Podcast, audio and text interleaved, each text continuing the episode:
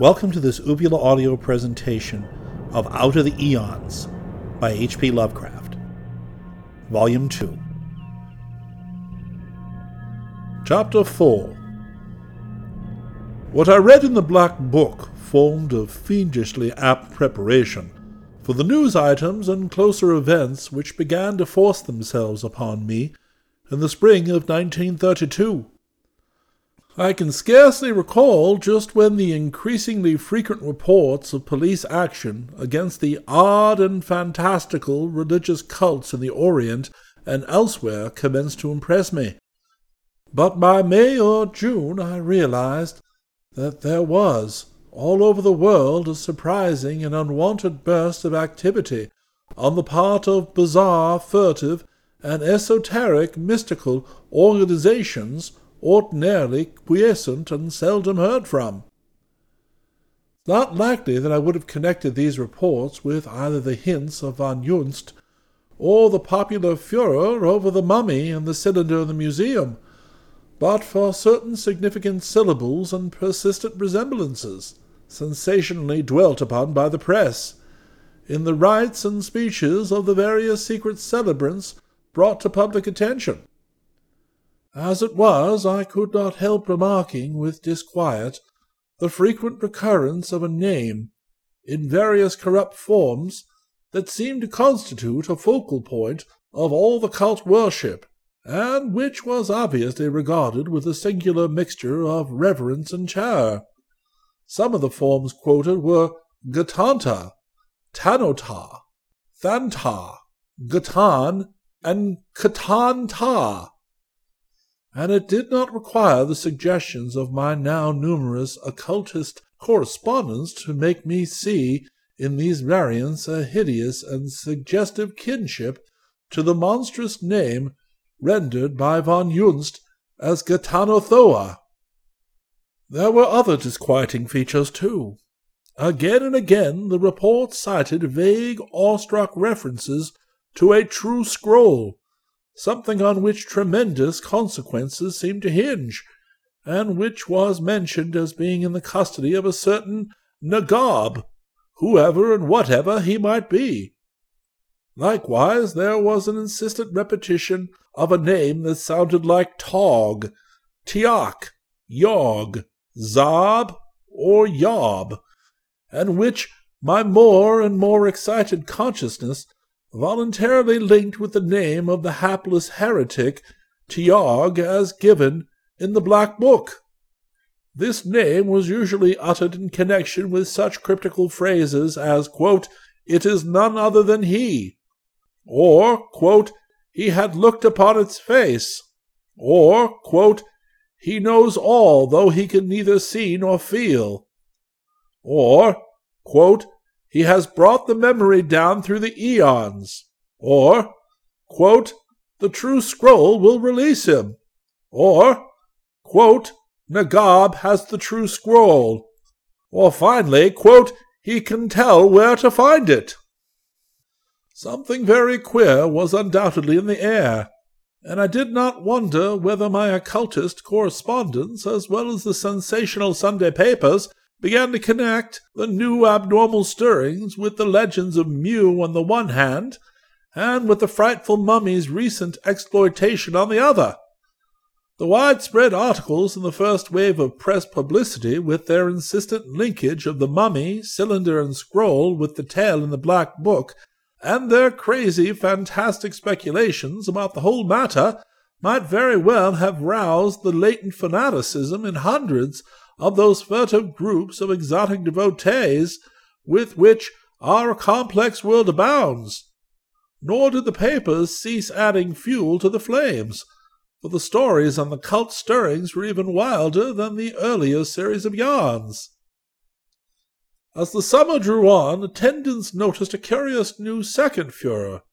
More and more frequently there were persons of strange and exotic aspect, swarthy Asiatics, long haired nondescripts, and bearded brown men who seem unused to European clothes, who would invariably inquire for the Hall of Mummies, and would subsequently be found staring at the hideous specific specimen in a veritable ecstasy of fascination.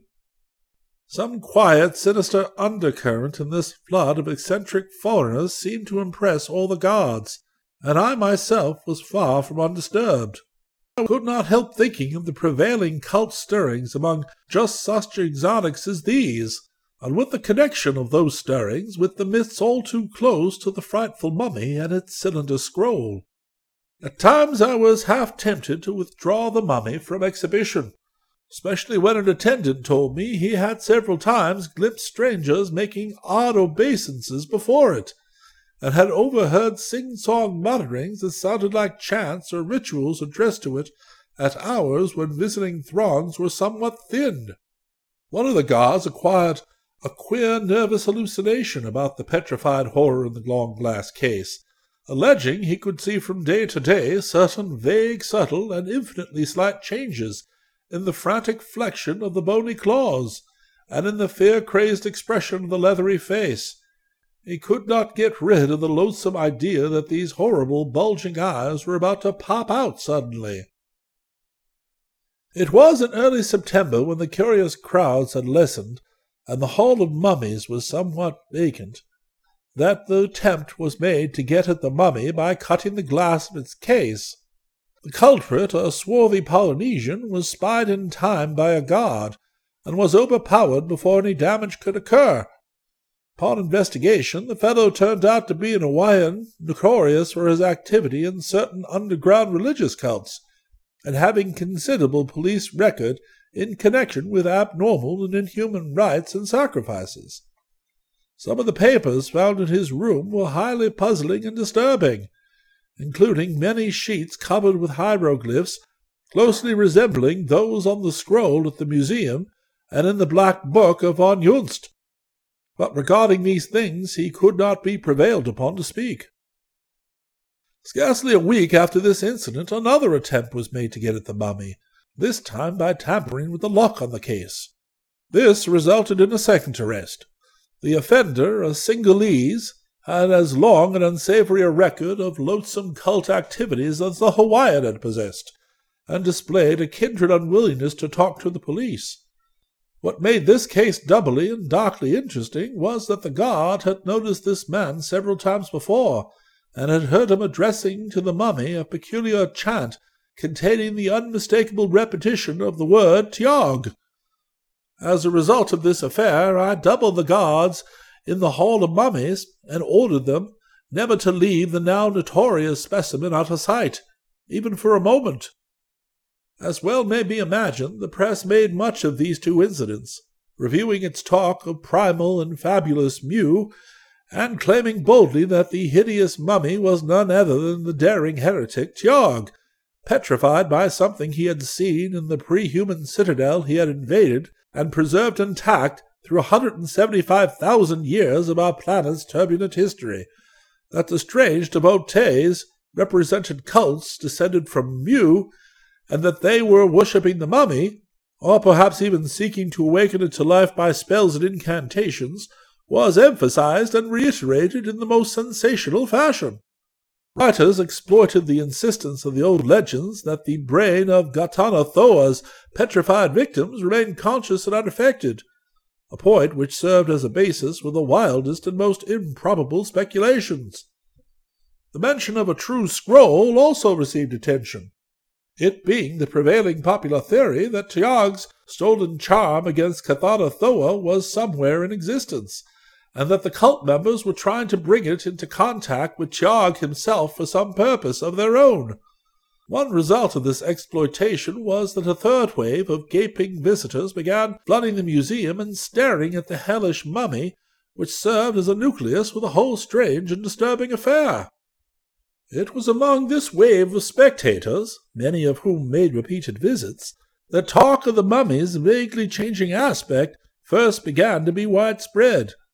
I suppose, despite the disturbing notion of the nervous guard some months before, that the museum's personnel were too well used to the constant sight of odd shapes to pay close attention to details.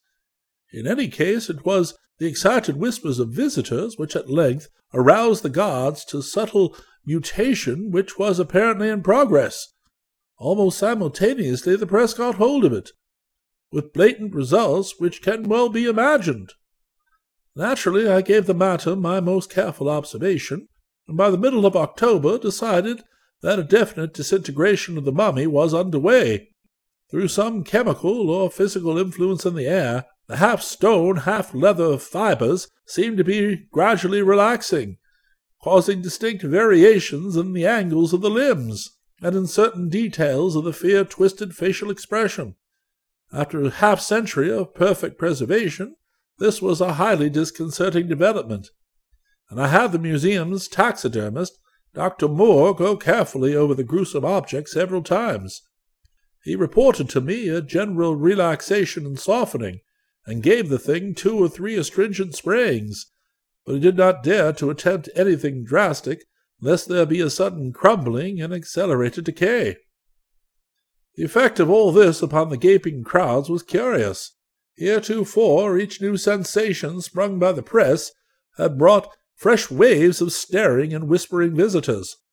But now, though the papers blathered endlessly about the mummy's changes, the public seemed to have acquired a definite sense of fear which outranked even its morbid curiosity. People seemed to feel that a sinister aura hovered over the museum, and from a high peak the attendance fell to a level distinctly below normal. This lessened attendance gave added prominence to the stream of the freakish foreigners who continued to infest the place, and whose numbers seemed in no way diminished. On November 18th, a Peruvian of Indian blood suffered a strange hysterical or epileptic seizure in front of the mummy. Afterward, shrieking from his hospital cot, T'yog tried to open his eyes and stare at me. I was by this time on the point of removing the object from exhibition, but permitted myself to be overruled in a meeting of our very conservative directors. However, I could see that the museum was beginning to acquire an unholy reputation in its austere and quiet neighborhood. After this incident, I gave instructions that no one would be allowed to pause before the monstrous Pacific relic for more than a few minutes at a time. It was on November 24th, after the museum's five o'clock closing, one of the guards noticed a minute opening of the mummy's eyes. The phenomenon was very slight, nothing but a thin crescent of cornea being visible in either eye, but it was none the less of the highest interest. Dr. Moore, having been summoned hastily, was about to study the exposed bits of eyeball with a magnifier when his handling of the mummy caused the leathery lids to fall tightly shut again. All gentle efforts to open them failed, and the taxidermist did not dare to apply drastic measures. When he notified me of all this by telephone, I felt a sense of mounting dread, hard to reconcile with the apparently simple event. For a moment I could share the popular impression that some evil amorphous blight from unplumbed deeps of time and space hung murkily and menacingly over the museum. Two nights later, a sullen Filipino was trying to secrete himself in the museum at closing time. Arrested and taken to the station, he refused to even give his name, and was detained as a suspicious person. Meanwhile, the strict surveillance of the mummy seemed to discourage the odd hordes of foreigners from haunting it. At least the number of exotic visitors distinctly fell off after the enforcement of the move along order. It was during the early morning hours of Thursday, December 1st, that a terrible climax developed. At about one o'clock, horrible screams of mortal fright and agony were heard issuing from the museum, and a series of frantic telephone calls from neighbors brought to the scene quickly and simultaneously a squad of police and several museum officials, including myself. Some of the policemen surrounded the building, while others, with the officials, cautiously entered.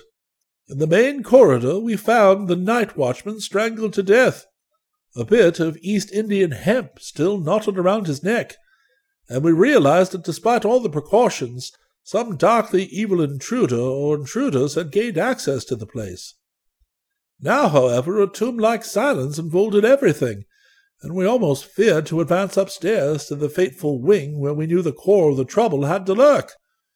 We felt a bit more steadied after flooding the building with light from the central switches in the corridor, and finally we crept reluctantly up the curving staircase and through a lofty archway to the Hall of Mummies. Chapter 5 It is from this point forward that reports of the hideous case have been censored, for we have all agreed that no good can be accomplished by a public knowledge of those terrestrial conditions implied by the further developments. I have said we flooded the whole building with light before our ascent.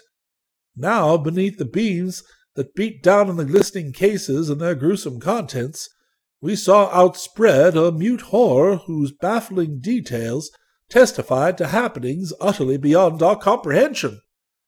There were two intruders, who we afterwards agreed must have hidden in the building before closing time. But they would never be executed for the watchman's murder. They had already paid the penalty. One was a Burmese, and the other a Fiji Islander, both known to the police for their share in frightful and repulsive cult activities. They were dead, and the more we examined them, the more utterly monstrous and unnameable we felt their manner of death to be. On both their faces was a more wholly frantic and inhuman look of fright than even the oldest policeman had ever seen before. Yet in the state of the two bodies there were vast and significant differences. The Burmese lay in collapse close to the nameless mummy's case, from which a square of glass had been neatly cut. In his right hand was a scroll of bluish membrane which I at once saw was covered with grayish hieroglyphs almost a duplicate of the scroll in the strange cylinder in the library downstairs, though later study brought out subtle differences. There was no mark of violence on the body, and in view of the desperate, agonized expression on the twisted face, we could only conclude the man died of sheer fright. It was the closely adjacent Fijian, though, that gave us the profoundest shock. One of the policemen was the first to feel him, and the cry of fright he emitted added another shock to that neighborhood's night of terror. We ought to have known from the lethal grayness of the once black, fear twisted face and of the bony hands, one of which still clutched an electric torch, that something was hideously wrong. Yet every one of us was unprepared for what that officer's hesitant touch disclosed. Even now I can think of it only with a paroxysm of dread and repulsion. To be brief, the hapless invader, who less than an hour before had been a sturdy living Melanesian bent on unknown evil, was now a rigid ash gray figure of stony, leathery petrification, in every respect identical with the crouching, eon old blasphemy in the violated glass case. Yet that was not the worst of it.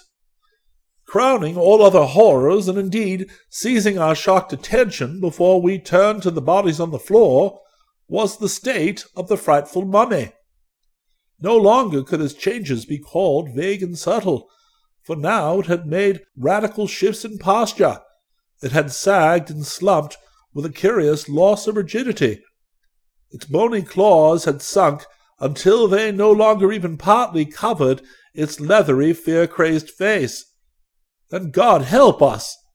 Its hellish bulging eyes had popped wide open, and seemed to be staring directly at the two intruders who had died of fright or worse.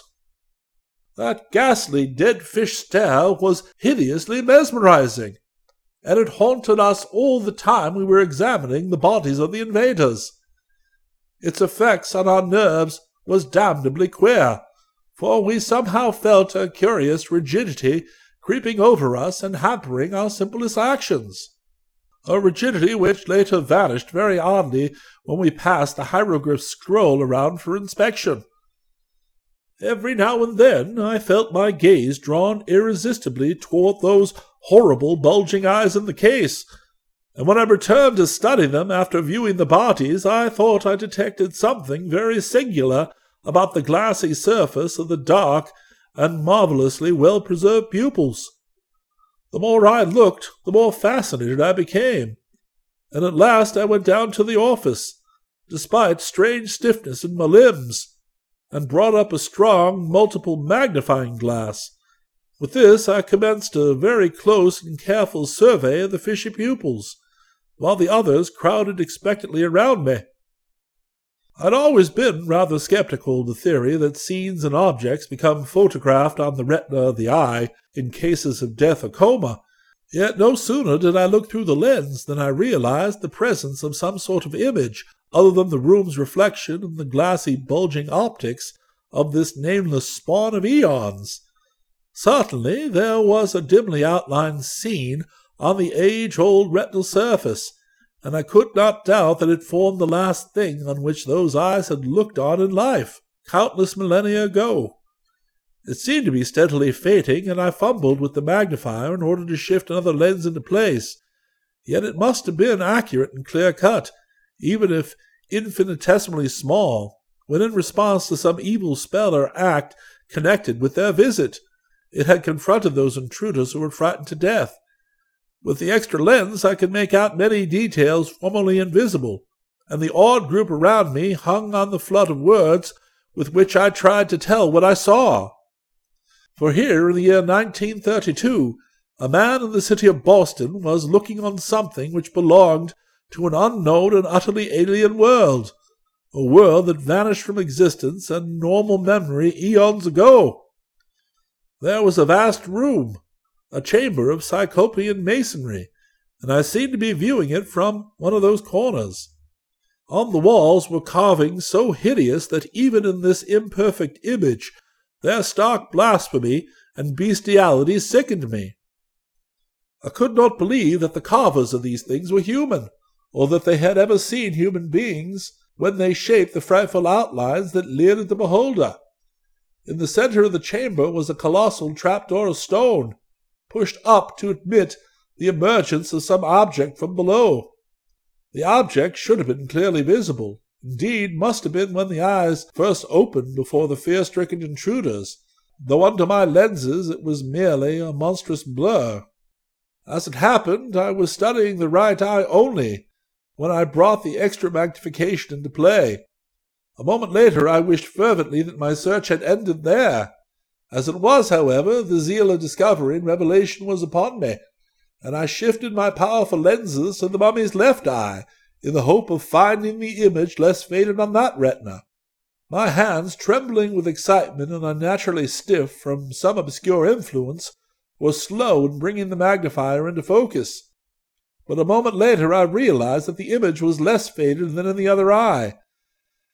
I saw in a morbid flash of half distinctness the insufferable thing which was welling up through the prodigious trap door in that cyclopean, immemorially archaic crypt of a lost world, and I fell fainting with an inarticulate shriek of which I am not even ashamed. By the time I revived, there was no distinct image of anything in either eye of the monstrous mummy. Sergeant Keefe of the police looked with my glass, for I could not bring myself to face that abnormal entity again, and I thanked all the powers of the cosmos I had not looked earlier than I did. It took all my resolution and a great deal of solicitation to make me relate what I had glimpsed in the hideous moment of revelation. Indeed, I could not speak till we had adjourned to the office below, out of sight of that demoniac thing which could not be for I had begun to harbour the most terrible and fantastic notions about the mummy and its glassy, bulging eyes, that it had a kind of hellish consciousness. Seeing all that occurred before it, and trying vainly to communicate some frightful message from the gulfs of time, that meant madness, but at least I thought I might be better off if I told what I had seen. After all, it was not a long thing to tell, Oozing and surging up out of that yawning trap door in the Cyclopean crypt, I glimpsed such an unbelievable behemoth and monster I could not doubt the power of its original to kill with its mere sight. Even now I cannot begin to suggest it with any words at my command. It might be called gigantic, tentacled, proboscidean, octopus-eyed, semi-amorphous, plastic, partly squamous, partly rugose. Ugh! But nothing I could say could even adumbrate the loathsome, unholy, non human, extragalactic horror and hatefulness and unutterable evil of that forbidden spawn of black chaos and illimitable night. As I write these words, the associated mental image causes me to lean back, faint and nauseated. As I told of the sight to the men around me in the office, I had to fight to preserve the consciousness I had regained. Nor were my hearers much less moved. Not a man spoke above a whisper for a full quarter hour, and there were odd, half furtive references to the frightful lore of the Black Book, to the recent newspaper tales of cult stirrings, and to the sinister events in the museum. Ghatanothoa, even its smallest imperfect image, could petrify. T'yog, the false scroll. He never came back. The true scroll, which could fully or partly undo the petrification. Did it survive? The hellish cults, the phrases overheard. It's none other than he. He had looked upon his face. He knows all, though he can neither see nor feel. He had brought the memory down through the eons. The true scroll will release him. Nagob has the true scroll. He can tell where to find it. Only the healing grayness of the dawn brought us back to sanity, a sanity which made of that glimpse of mine a closed topic, something not to be explained or thought of again. We gave out only partial reports to the press, and later on cooperated with the papers in making other suppressions. For example, when the autopsy showed the brain and several other internal organs of the petrified Fijian to be fresh and unpetrified, though hermetically sealed in the petrification of the exterior flesh, an anomaly about which the physicians are still guardedly and bewilderedly debating. We did not wish a furor to be started. We knew too well what the yellow journals, remembering what was said of the intact brained and still conscious state of Ghatanothoa's stony leathery victims, would make of this detail. As matters stood, they pointed out that the man who held the hieroglyph scroll, and who had evidently thrust it at the mummy through the open case, was not petrified, while the man who had not held it was. When they demanded that we make certain experiments, applying the scroll both to the stony leathery body of the Fijian and to the mummy itself, we indignantly refused to abet such superstitious notions. Of course, the mummy was withdrawn from public view, and transferred to the museum laboratory awaiting a really scientific examination before some suitable medical authority. Remembering the past events, we kept it under strict guard, but even so an attempt was made to enter the museum at 2.25 a.m. on December 5th.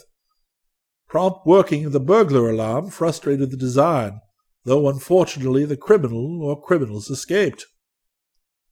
That no hint of anything further ever reached the public, I am profoundly thankful. I wish devoutly that there were nothing more to tell. There will, of course, be leaks, and if anything happens to me, I do not know what my executors will do with this manuscript. But at least the case will not be painfully fresh in the multitude's memory when the revelation comes. Besides, no one will believe the facts when they're finally told. That's the curious thing about the multitude. When their yellow press makes hints, they are ready to swallow anything. But when a stupendous and abnormal revelation is actually made, they laugh it aside as a lie. For the sake of general sanity, it is probably better so. I have said that a scientific examination of the frightful mummy was planned. This took place on December 8th, exactly a week after the hideous culmination of events, and was conducted by the eminent Dr. Minot in conjunction with Wentworth Moore, taxidermist for the museum. Dr. Minot had witnessed the autopsy of the oddly petrified Fijian the week before. There was also present Misters Lawrence Cabot and Dudley Saltonstall of the museum trustees, Doctors Mason, Wells, and Carver of the museum staff, two representatives of the press, and myself. During the week, the condition of the hideous specimen had not visibly changed, though some relaxation of its fibers caused the position of the glassy opened eyes to shift slightly from time to time. All of the staff dreaded to look at the thing, for its suggestion of quiet, conscious watching had become intolerable, and it was only with an effort I could bring myself to attend the examination.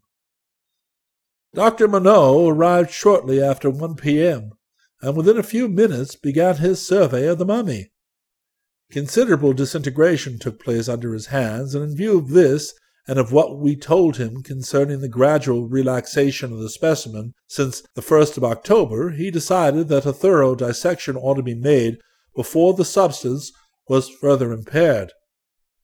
The proper instruments being present in the laboratory equipment, he began at once, exclaiming aloud at the odd fibrous nature of the gray mummified substance. But his exclamation was still louder when he made the first deep incision for out of that cut there slowly trickled a thick crimson stream whose nature, despite the infinite ages dividing the hellish mummy's lifetime from the present, was utterly unmistakable. A few more deft strokes revealed various organs in astonishing degrees of non petrified preservation, all indeed being intact except where injuries of the petrified exterior had brought about malformation or destruction. The resemblance of this condition to that found of the fright killed Fijian islander was so strong that the eminent physician gasped in bewilderment. The perfection of those ghastly, bulging eyes was uncanny, and their exact state with respect to petrification was very difficult to determine. At 3:30 p.m., the brain case was opened, and 10 minutes later, our stunned group took an oath of secrecy, which only such guarded documents as this manuscript will ever modify. Even the two reporters were glad to confirm the silence. For the opening had revealed a pulsing, living brain. The end. We hope you've enjoyed this presentation of H.P. Lovecraft's Out of the Aeons. This is your narrator, Jim Campanella. The theme music was composed by J.R. Bowd of Chestnut Mills Music. It can be found on sounddogs.com and is called Echoes of Atlantis. Please feel free to write us and tell us what you think at uvulaaudio at uvulaaudio.com. You can also become a Facebook fan of Uvula Audio just do a search for Uvula Audio on Facebook, or you can do it from the main Uvula Audio webpage. As usual, check out our Cafe Press website for t shirts, etc. For other Uvula Audio titles, please go to our website at www.uvulaaudio.com. We are listed on iTunes, and you can subscribe and download our podcasts for free from there. If you like our podcast, please feel free to tip us whatever amount you may like using the secure PayPal links at uvulaaudio.com. From all of us at Uvula Audio, we thank you.